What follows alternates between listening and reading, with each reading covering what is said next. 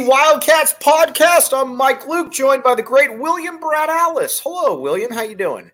Doing well, Michael.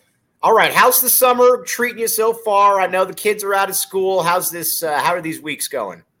Uh, not too bad. They actually started a middle school transition program. Basically, they go to the junior high and uh, take a few elective type classes and get used to the campus. So they're doing that now.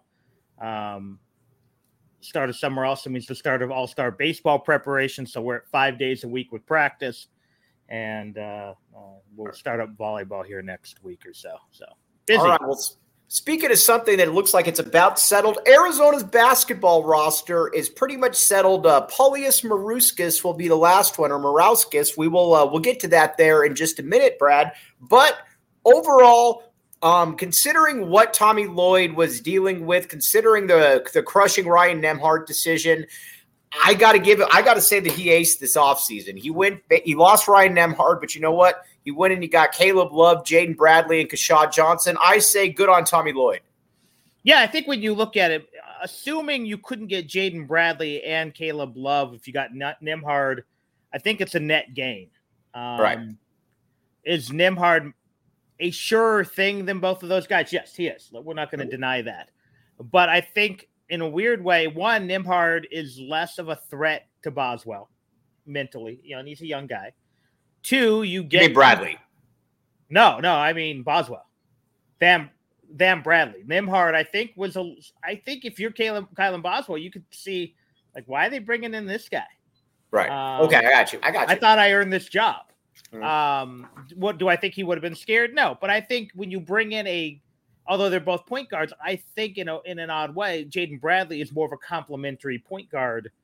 Um, then when you bring in Caleb Love, who's a pure scorer, Right. In in many ways, you're you're you're telling Boswell, yeah, we have complete confidence in you running this offense or being our number two or three scorer. Whereas I think if you bring in Nembhard, what you are doing is you, it could be perceived a- as a bit of a threat. Not saying Boswell is going to take it that way, but um, you know you can see it that way.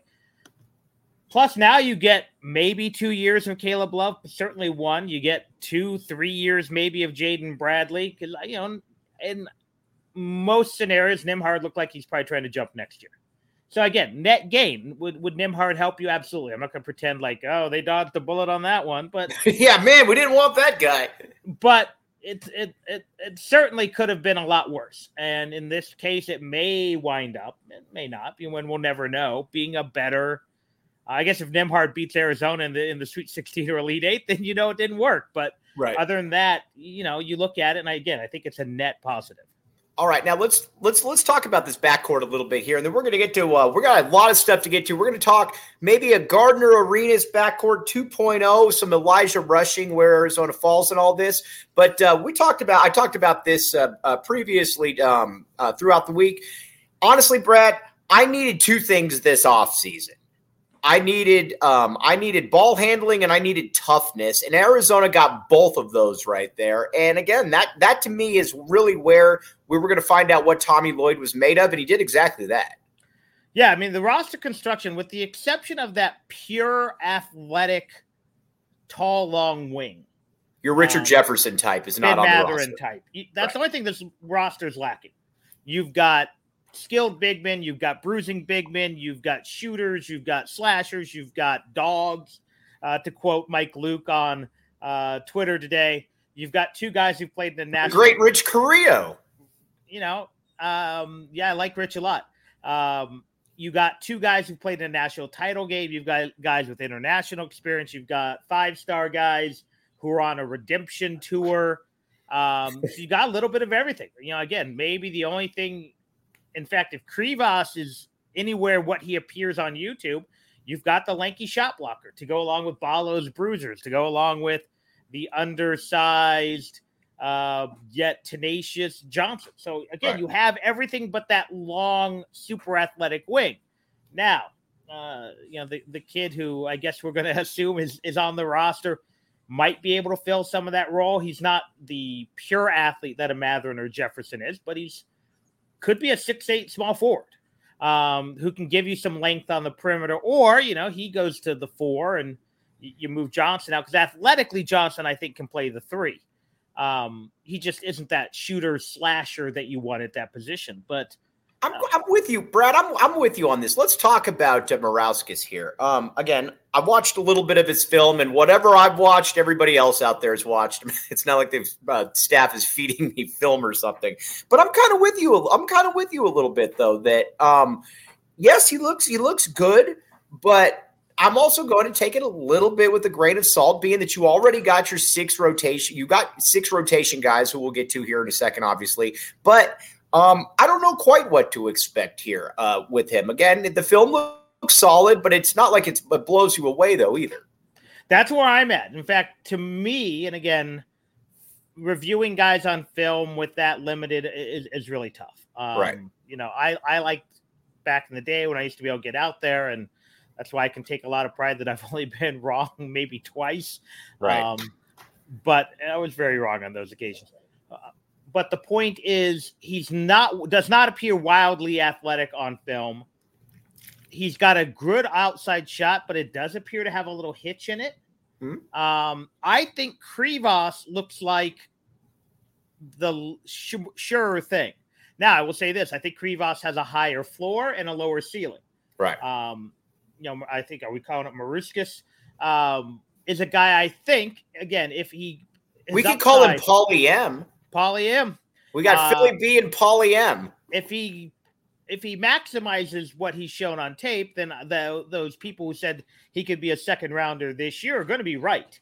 Um, but my guess is he is probably along with Krivas, um, fighting for the the ninth man or what I call the eighth and a half man minutes. Right. Um, I think you know again if he proves he can play two positions, then that's going to help him. Um, but my guess is he's not a bit instant big time impact guy, um, and and that's probably a good thing because again, for most of these European guys or international guys in general, uh, it takes a while to get acclimated to playing uh, the American game and the culture and the education system and the social life and the language and and all of it. It's it's a it's not j- like um you know you're you're you've been playing for the Compton Magic and you have to move eight hours right right right right eight hours from home and you know seven of the guys on the team because you played AAU ball with them right uh, or against them. Um, you know the culture shock from you know Van Nuys to to yeah. Tucson, Arizona is not quite as you know wherever Riga, Lithuania, or wherever he's from uh, is going to be. I think you're going to see. I think you're going to see this kind of roster breakdown right now, where you got the you're going to have five international players and you're going to have seven to eight domestic players. I think that's kind of the template that Lloyd's going to be going for because again, you looking at the guys you have, you got Paulie M, you got uh, you got Philly B, you got Conrad Martinez, and you got Henry Veesaar. That those are and so those are your five right there. I mean, if you want to count Pelle as that, but Pelle was also kind of domestic before then. But that's what I think the ratio is going to be. I think it's going to be one or two more Americans at internationals. I think that's kind of where Lloyd's going with this. Well, I think there's a few things you look at, and this is I'm doing broad generalities. Hmm? To recruit an American player, you pretty much have to get started somewhere between his eighth grade and sophomore year. Right. Um, and that's summer into in reality. Um, we're going to be talking about a couple of young guys in, in, a few minutes who, you know, are one's a freshman to be and one's a sophomore to be. Mm-hmm. Um, you are then going to recruit them for the next three or four years. Right. It's a lot of time, it's a lot of money. Then, if you can land them verbally, then you got to sweat out the G League then you've got to sweat out a last minute decommit. You get him on campus and everything doesn't go right, then he's going into the transfer portal right away.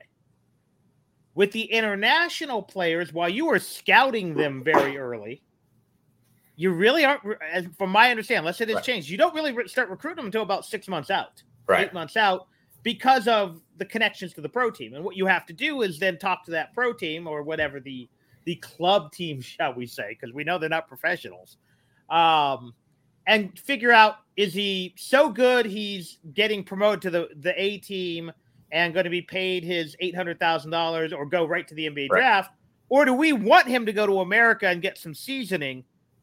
And then in general, the again generalities, the European players seem to be more loyal because they've been brought up through a club system. You don't jump club teams in Europe very often like you do AAU teams, like you do right. high schools. I mean, no no offense to Carter Bryant, great kid. Isn't he on his third high school? Right. Yeah, exactly. Um, and again, some of that's because his dad's a coach and has changed jobs. I don't want to, but you know, there's a reason. It's a, a different like, mentality. It's just a different way about going mo- maneuvering around the landscape yeah, there, for sure. There's a reason Adama Bal stuck it out two years. There's a reason right. Philly B didn't bolt yet.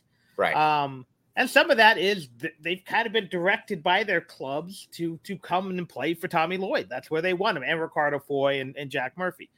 So, long story short, yeah, you want all these American players, and you're gonna. If, let's say you have seven American players Three will probably be transfers, four will probably be recruits. And then you're going to have the five internationals because you kind of know, barring an absolute disaster, they're going to be there two or three years.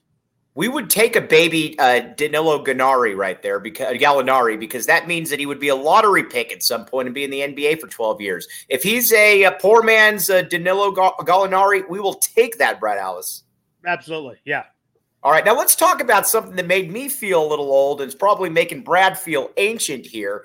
But first, no matter what happens, no matter how peaks, how many peaks are added, there will always be four peaks in the equation here. It could be four peaks plus two, four peaks plus one, whatever the case may be. And that's because four peaks isn't going anywhere. And that's because four peaks is the official brew of PHNX Sports. Check out Four Peaks Brew or Four Peaks Pub to keep up with the latest on Arizona's homegrown uh, brewery. Must be 21 years or older to drink Four Peaks. Please drink responsibly and tap and bottle. The great William Brad Alice has been to the tap and bottle watch parties. Everybody in the Tucson sports scene has heard or seen William Brad Alice before. And you know what? If Brad's going there, that is a sign that you should go there as well. Check it out. Tap and bottle, support local. Scott Rebecca do a great job downtown or on the Northwest location. You might be able to spot Brad Alice, and it's a family spot because Brad's gone there solo and he's brought the children as well. Check it out right there.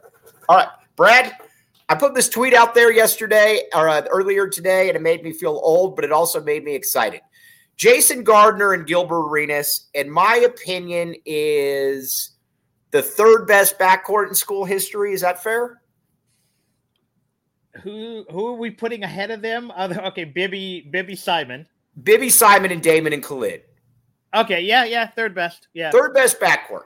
Yeah, and you could argue that certainly the most precocious being that they were freshmen that did that. So, and then sophomores, obviously. Yeah. Um, uh, Elijah Arenas, kid out of California, Gilbert Arenas' uh, son, has a U of A offer. He averaged about 10,000 points per game at Chatworth, uh, uh, Chatsworth uh, High School this past year. Jason Gardner's son is in Tucson. Now there are uh, there's speculation about whether it'll be at Catfoot or Salpointe. I heard Catfoot, but Again, don't take that one to the bank right there. It could be either one. Um, I, but I've also heard that he's probably closing in on a U of A offer at some point. First of all, Brad, how old did this make you feel? Second of all, how cool would that be theoretically to have another Gardner Arenas backcourt? Oddly enough, it doesn't make me feel old. Really? Because when I started covering them, I was only in my mid to late 20s. Okay. Uh, so I'm less than 10 years older than those guys. So the fact that they have kids who are actually older than mine in a weird way doesn't bother me nearly as much. Right. As guys older than them who have kids already playing. Right. Um, or even, you know, so for yeah, for a weird reason, it doesn't make me feel as old because I'm like, oh, Jason Gardner has well, Jason's got to be 43, 42. That's uh, my guess. And his kids, his kids, basically two years older than my kids, and I got yeah. a late start. So it doesn't right. it doesn't freak me out nearly as much as then when I'm like, oh wait, Jervis Williams being mean to William Brad Alice right here because he's already old. Jervis, that was mean but appropriate. It's Go ahead there, Brad. I'm an old man. But yeah, there are some guys who I covered in recruiting whose kids are already like in college and in the league, and that makes me feel old. Or the fact that there's a couple sons of guys I grew up watching who are now coaches. Right. So not only are their dads coach, but I'm like, oh, the kid's a coach now. Now I feel old. But yeah, Jason and and Gilbert. Right. The fact that Gilbert is not perpetually 22 is kind of weird because you, you would always imagine that he would be perpetual. Hey, you went farther than I would have been. I would have said about perpetually about 18. Yeah, I might be giving him too many. But, but whereas Jason Gardner was always fairly serious and yeah. older, acted older. Right. Uh, the, um, we did for Cat Tracks, the old magazine. We did a thing where we went to their house and watched them play video games. Keep talking. I got something and, cool to show you. Keep uh, talking. First of all, Gilbert had no filter, as you would be shocked to hear. Uh, oh yeah, we that the one the one we did was the a Batman and Robin issue where I actually used my own. I have that one as well. Um, but we went and we sat in their bedroom and watched them play NCAA, whatever it was, 90, whatever, 99, maybe 2000. Um, and Gilbert said a lot of things he shouldn't. Uh, Jason got very mad because he lost. Right. And it was uh, a, a perfect representation of what you'd expect from them, although we had to edit the article to keep Gilbert from burying some teammates. Oh, all right. I, I could certainly, I could certainly see that. What I do like about what Lloyd is doing here, and by the way, I'll let I'm going to chew on this one for a second, as should you, Brad Alice. Who's number four backcourt? Kurt.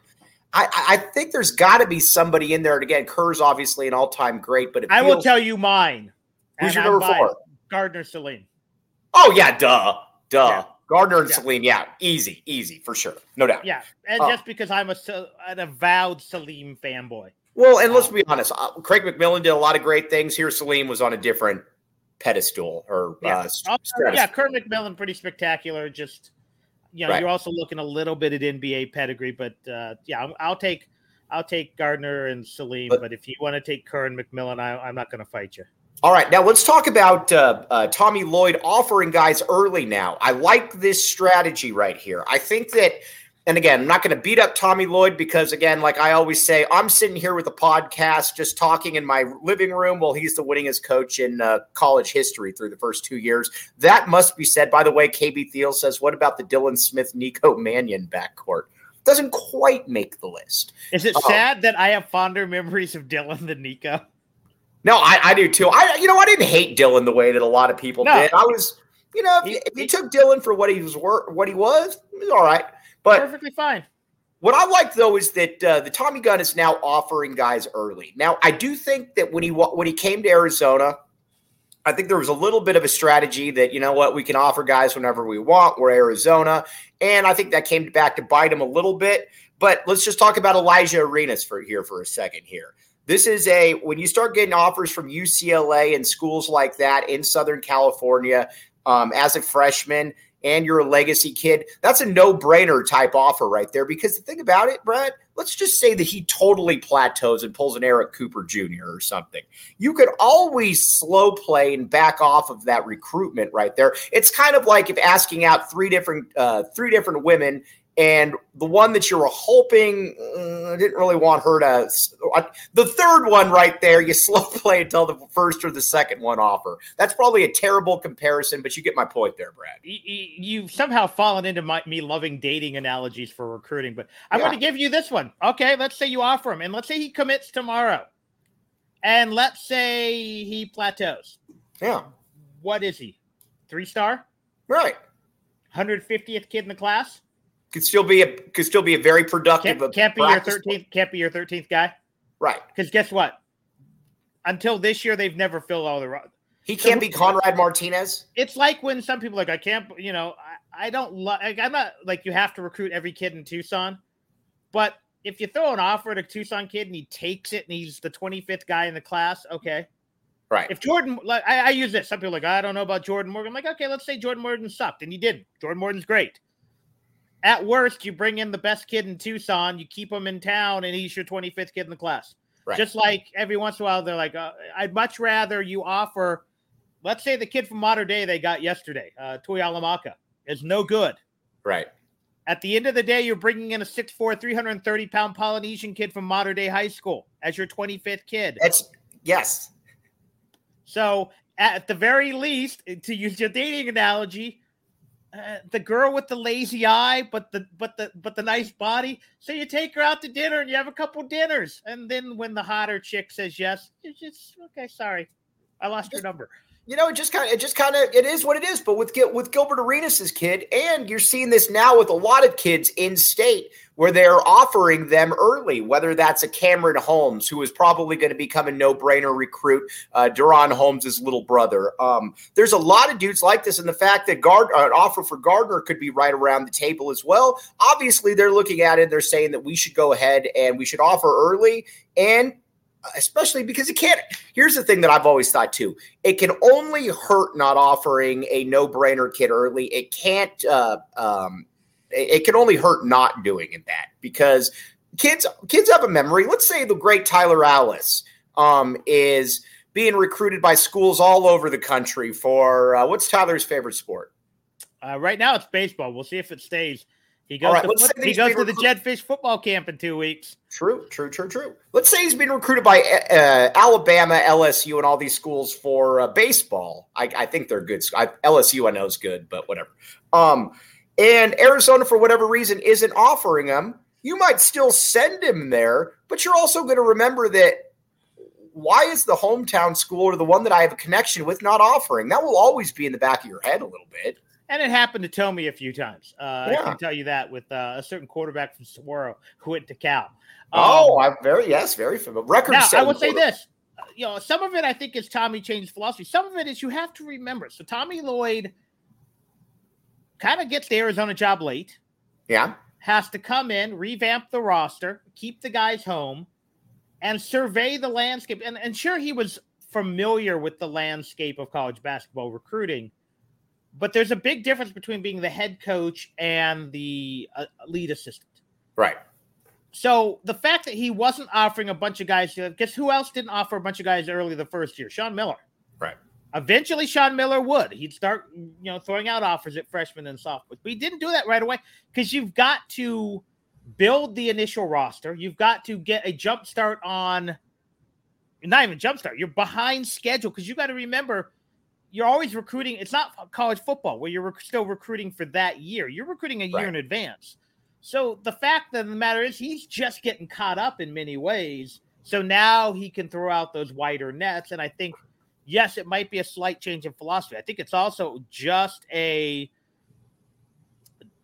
finally getting your feet under you after what's basically a whirlwind 18 months let's try to alleviate some of the concerns of the great Rich Carrillo right here. Rich is still worried about this team not being tough, and again, I like uh, again, I like what all of Rich's points right there. And by the way, Rich, argue and disagree with me as much as you want. It's nothing personal. Um, but I do think that this year's team coming up is going to be better than last year's team, strictly because, again, like we just talked about on, or we talked about on Twitter, you got more dogs, you got more guys that I think people like Rich are looking for that are more physical, that are going to embrace, you know, a little grimier way of play. What say you, Brad?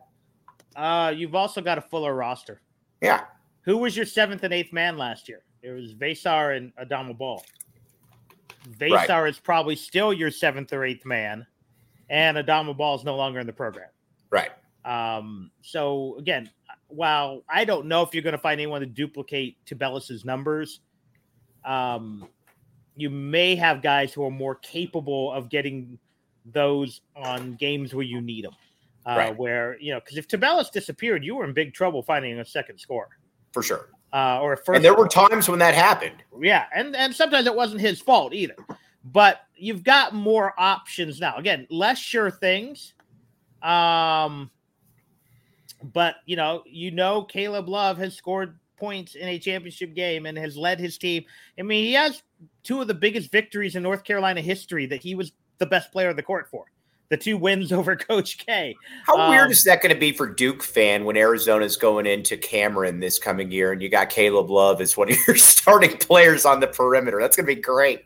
Uh, I'm trying to think. I guess the comparison would be if Jaime Jaquez was on this year's Duke team or next year's enough, Duke team coming to McKale. I mean, isn't that what it basically? Right, right. Yeah, right. and what's funny is how many Carolina fans are all excited to see that game too. No, uh, but yeah, so there's still a lot of questions, but on paper it looks really good. But your paper includes hard evidence. Caleb Love and Keshad Johnson played national title games. Right. Uh, Jaden Bradley was a key player for most of the season for the best team in America. Right. Um, who again, you could argue, well, maybe the reason they flamed out, they weren't playing him enough. Uh, That's what we're going with here. Alabama did flame out because they gave more minutes to Brandon Miller and they took minutes away from Jaden Bradley. That's what I'm saying, Brad. We're going to stick with it right now. That's a great narrative uh, for, for me as well. You know, plus you can argue if you don't like the way Arizona played at the end of the year, well, why did Kylan Boswell play 12 minutes against Princeton? And that's still a one too that I always wonder if they know because that was that to me was one of those situations where I think you get caught up in coaching and you kind of forget what what's actually going in front of you. Because I'll tell you this, and again, I'm the guy with the podcast. He's the guy that winning his coach. But I remember sitting there in Sacramento with people next to me saying the same thing. Why in the world isn't Boswell in there? Kirk, eh, eh, that was a that was a real that was interesting, Brad. I think there's a few things at play there. One is sometimes you do get tunnel vision when you coach. Yeah. Um, I, you know, I, and I, I have been there as an assistant screaming at a head coach in a high school football game, just run trap. It's worked every time. No, we have to keep. Was this during your heyday at Cholla? It was in my heyday at Cholla. Yeah, we were gashing Nogales with the fullback trap, and we kept going away from it. Um, excuse me, Douglas, not Nogales. Uh, mm-hmm. Here's the other thing, though. But part of it is okay. We assume we are going to pull this game out I need Kerr Kriisa to be confident. If I pull him for Boswell, I lose Kerr for the rest of the term. Now, hindsight's 2020, and you're like, well, I lost the tournament for everyone. lost the tournament. Who cares about uh, the next but game? that might be it. Again, we don't know how did Boswell practice that way. But to me, um, the obvious thing, and I didn't know because again, I was watching it on a cell phone at Disney World or Disneyland. Um, but yeah, when I noticed Boswell wasn't playing late in that game, it was like, yeah, I think that I think that's a mistake. Because at the very least, if you're going to go down in flames in that game, hey, get Boswell confident that next year he can be that man. All right. Uh, TLN says, when is uh, Paulius, uh, Pauliem, as we're going to call him um, on this show, when is he going to commit? I would imagine within the next week to 10 days. I don't see it being any more than that. Um, but uh, that, uh, that, that will happen sooner than later. Is it weird way, that because of our lack of pronunciation of Latvian and, and, and Serbian names that basically this is true. The European guys now all sound like characters on the Jersey Shore. Yeah, they do. We turned them in, we turned them all into Italians. We got Philly oh. B, we got Paulie M, we got uh uh Moke.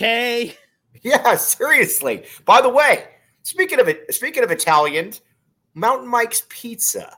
Well, that was a segue right there. Um, Brad Alice, you've been to Mountain Mike's Pizza. This is true. This is true. When was the last time you were at Mountain Mike's Pizza? A few weeks ago.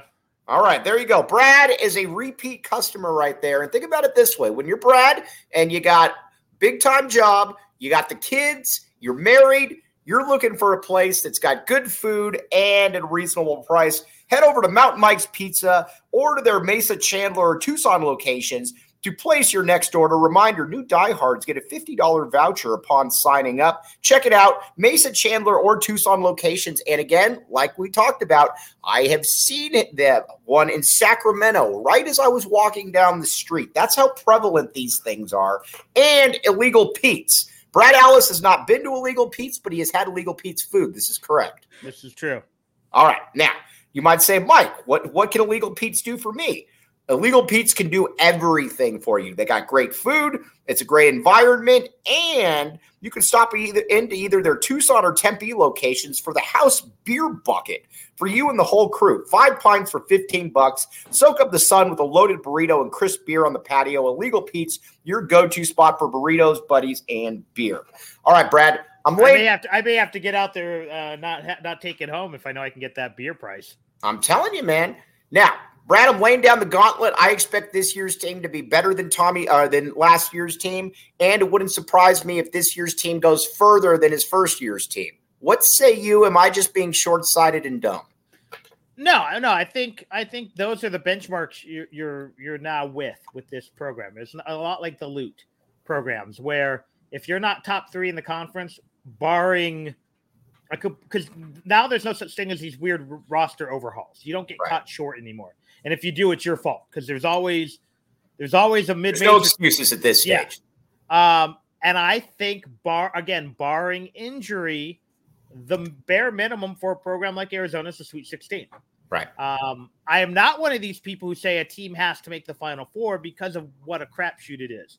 But there are some special teams that should get to the Elite Eight. But this is to me a team that if they're if they finish outside the top three in the conference and they're not in the Sweet 16, it's been a disappointment or something really bad happened injuries, illness, uh, you know, some kind of weird scandal. But if this roster remains intact, they should be a Sweet 16 team who, if they're not at least still in contention for the league title two weeks out, something's wrong.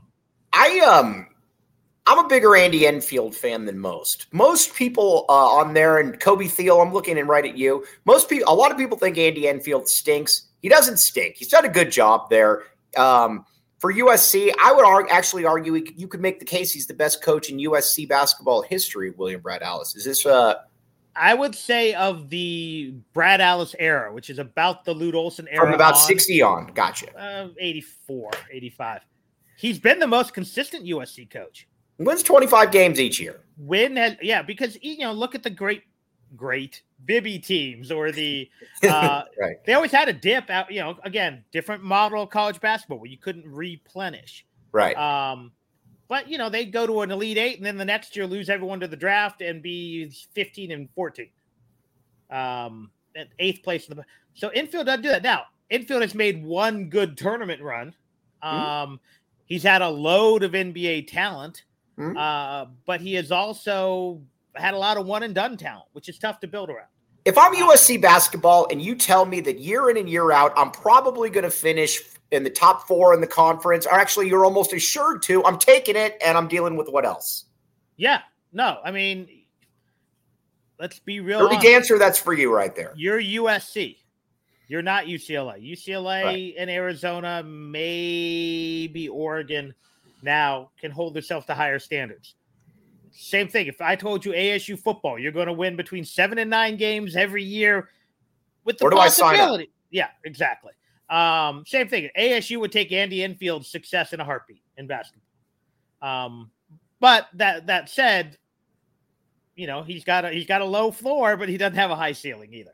So right. what you see is right. kind of what you're going to get. Jervis Williams says, "How many scholarships available?" Well, after Paulie M is in, um, there, we will have a loaded, we will have a full roster, which is a lot different than what we were talking about six weeks ago. Brad Alice. Yeah, they'll have all 13. That doesn't mean moving forward. Obviously, um, I think they've got two or three seniors on the roster. Right. Um, I think Oumar's out I think Caleb Love is likely out. I'm not sure who else. All those guys, you know what's funny? All those dudes can come back though because of the COVID year. We could get two more years theoretically of the great Oumar Ballo. I would take it would be interesting to see what his legacy would be at because that'd be four years at Arizona.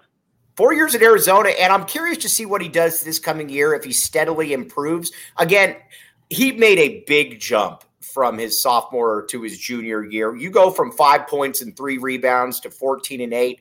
I don't expect him to put up 22 and 11, but it would be nice if he could maybe get 16 and nine. I don't see that necessarily happening, but it could be really be a tale of uh, further progression, Brad Alice. Well, let's say he improves by a point each year. So he's 15 this year, he's 16 next year. Yeah.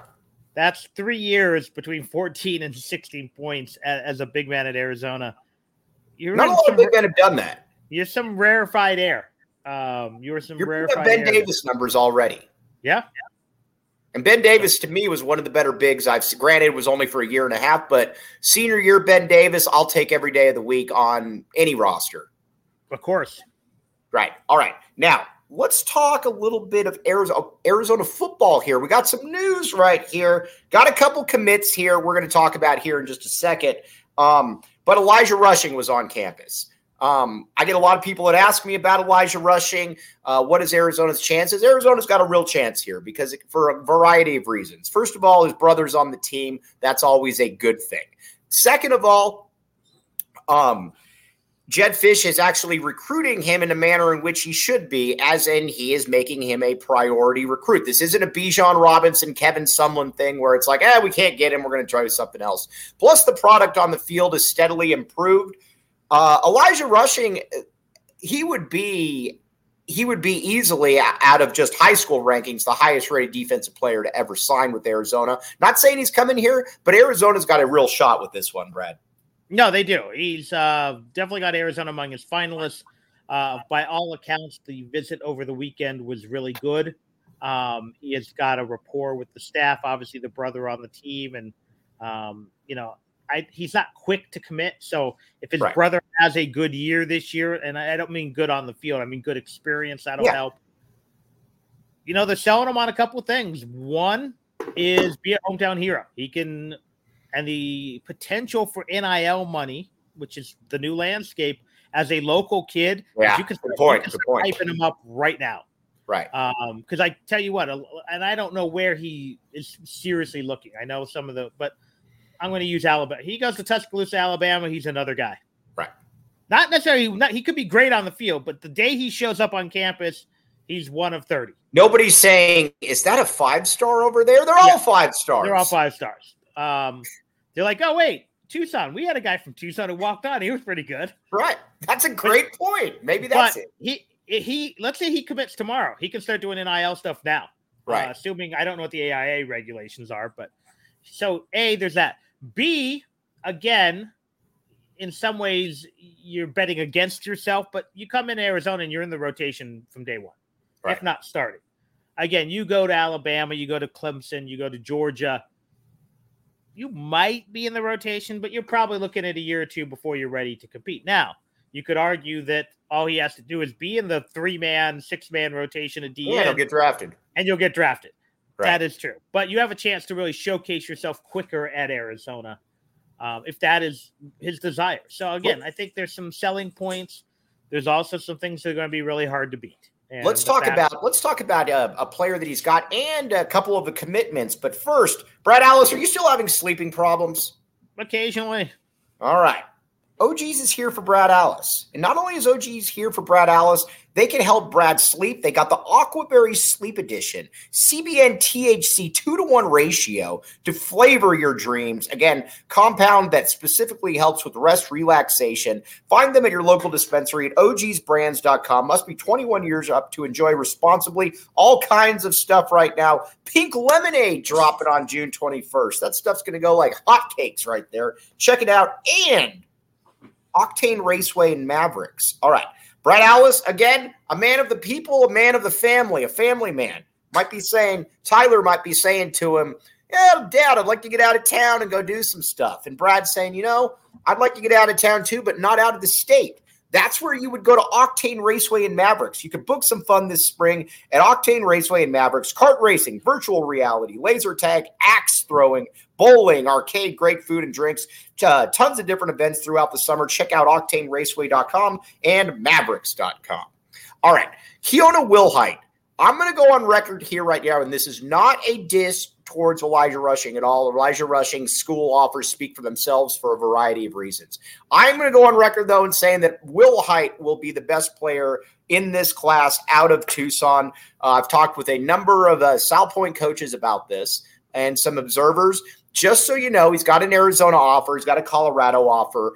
Uh, the majority of his career, um, he was kind of bouncing around from school to some school to school. Shows up at Salpointe, plays the second half of the season, and when I tell you that he is an absolute monster, the way that he is built, that's the way that he is built. He is physically physically a bigger kid than rushing. Rushing again has the the lean narrow size. This kid is this is this kid's just a beast. Um, and it would be a really nice feather in Jedd Fisch's cap if he could get both of them, especially coming from South Salpointe. That could be like, at least on paper, getting Bijan and getting Lathan. Not saying they're going to be that, obviously, but it would be a real feather in Jedd Fisch's cap. Yeah, it's um he's an interesting player. Again, his lack of consistency at one school has hurt his recruiting. No doubt. Um, but that can all be changed in one summer. You go to three camps and suddenly, you know, you, you make a name for yourself but yeah, I think getting at least one of these guys is important to, to Arizona because, and it was a different era. I And I know it doesn't seem, but one thing Mike Stoops did well was keep kids locally. Right. Um, he lost out on O'Dowd. He lost out on John Romero, which ended up not being much of a loss. And he kept every other local kid he really wanted. he really wanted. Blake Martinez was a bad miss eval. That was a miss, but that wasn't a miss due to lack of recruiting. That was a miss evaluation. Right. Um, there are a couple other miss evaluations, but that's obviously the big one. But for the guys they wanted, they kept yeah. home. Um, and that goes from you know obviously Brooks Reed through Ka'Deem Carey and and then uh-huh. you know Adam Hall and Xavier and uh, Xavier Smith even Xavier Smith and there was some guys that got big time offers. So people yeah. like, well, what about Jamal Womble? He didn't get they didn't offer Jamal Womble because they knew they'd get him and liked other right. guys better. Um, some of the uh, who was there was another. Where did he end up? North Carolina. Ian, North Carolina. Ian Brinker, who was another one of the big guys at Salpointe. Mm-hmm. They didn't offer. He went to Oregon State because they knew they'd get him. Um, but when they liked a guy, and, and, again, not all of them panned out. Daniel Borg did not pan out. Um, although I think Borg actually committed to, uh, if I'm not mistaken, now. Now I'm thinking. I believe. It, I believe you. I believe because was, that was I, the run in. But you know, you look down the list. Not everyone made it, but the guys who made it were really good. Right. Now, let's look at these recruits right here because this goes right into what we're talking about right here. First, you mentioned before Kaho Tuihalamaka. First of all, you might say, Mike, who is this guy? Thanks for asking. He's six foot four, 340 pounds out of Mater Dei. Now, you look at his rankings, he's a three star kid. He doesn't have the highest, uh, he's not the highest rated guy in the world, but he's got an offer from Oklahoma State. He is from Mater Dei. Again, stop me if I've already said that. And he is massive. This these are the guy kind of guys. If you're going to miss, you miss big, and you miss with the potential that other schools have seen as well. Yeah, again, you can't create 6'4", 330 in a lab.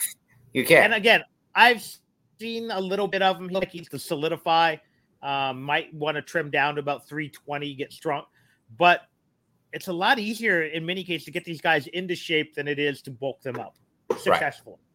Right. Um, again, at worst, the kid already has college size. He has size that you could flop him on the line. He goes to one of the best programs in Southern California. He's, you know, entrenched in that Polynesian community. If you're going to miss, this is a good way to miss as opposed to a five-eight receiver from uh, some from CDO know, from, from Basha. You know, and then again, yes, that yes, yes. that kid ended up being really good, but right. um you know, there's not that pipeline. there's a bigger pipeline traditionally to the NFL from Mater Dei than there is from South Mountain. Well, well, let's look at uh, back in the day. South Mountain used to be a spot where you could get a lot of guys. Not so much anymore. Yeah, back in the day, Amphi cranked out uh, True. NFL player after NFL. I'm dating myself but, right here. But then Tucson got more than twelve high schools. true, that's true. Now another guy, Brad Sefo Aquila. I hope I'm pronouncing that right. Kid out of Hayward, California. Another example. Now, he's rated as the 80th best prospect in California, but you look at his offers right there. You got Arizona, you got BYU, you got Wazoo, and he's six foot three, 220 pounds. He is a big dude. These are the kind of guys that, again, you're going to miss with. You miss on this. You don't miss with people that look like me, Brad. No, you don't want linemen who weigh weigh five pounds more than me, and I, you know, that's still a big lineman in some cases. But no, you you don't want. uh Yeah, you want size, and that's what you need. And right. if you can add size, that's what you miss. Again, I said it before. I'll say it again. You can never have too many linemen. You can never have too many arms in baseball, and you can never have too many bigs in basketball. Right. And you can never have too many peaks in basketball. Agreed? Agreed. All right, Brad. Before we sign off, where can they find you? Uh, WSR Brad on Twitter should have uh, a podcast or two going up this week. Again, All Star Baseball may prevent that. Um, All Star Baseball, come on! All right, so how's how's he doing, man? He's obviously doing well if you're doing All Star Baseball. Well, basically, his entire team went up. Uh, he finished the season hitting in the high just under 300 uh, after a slow start.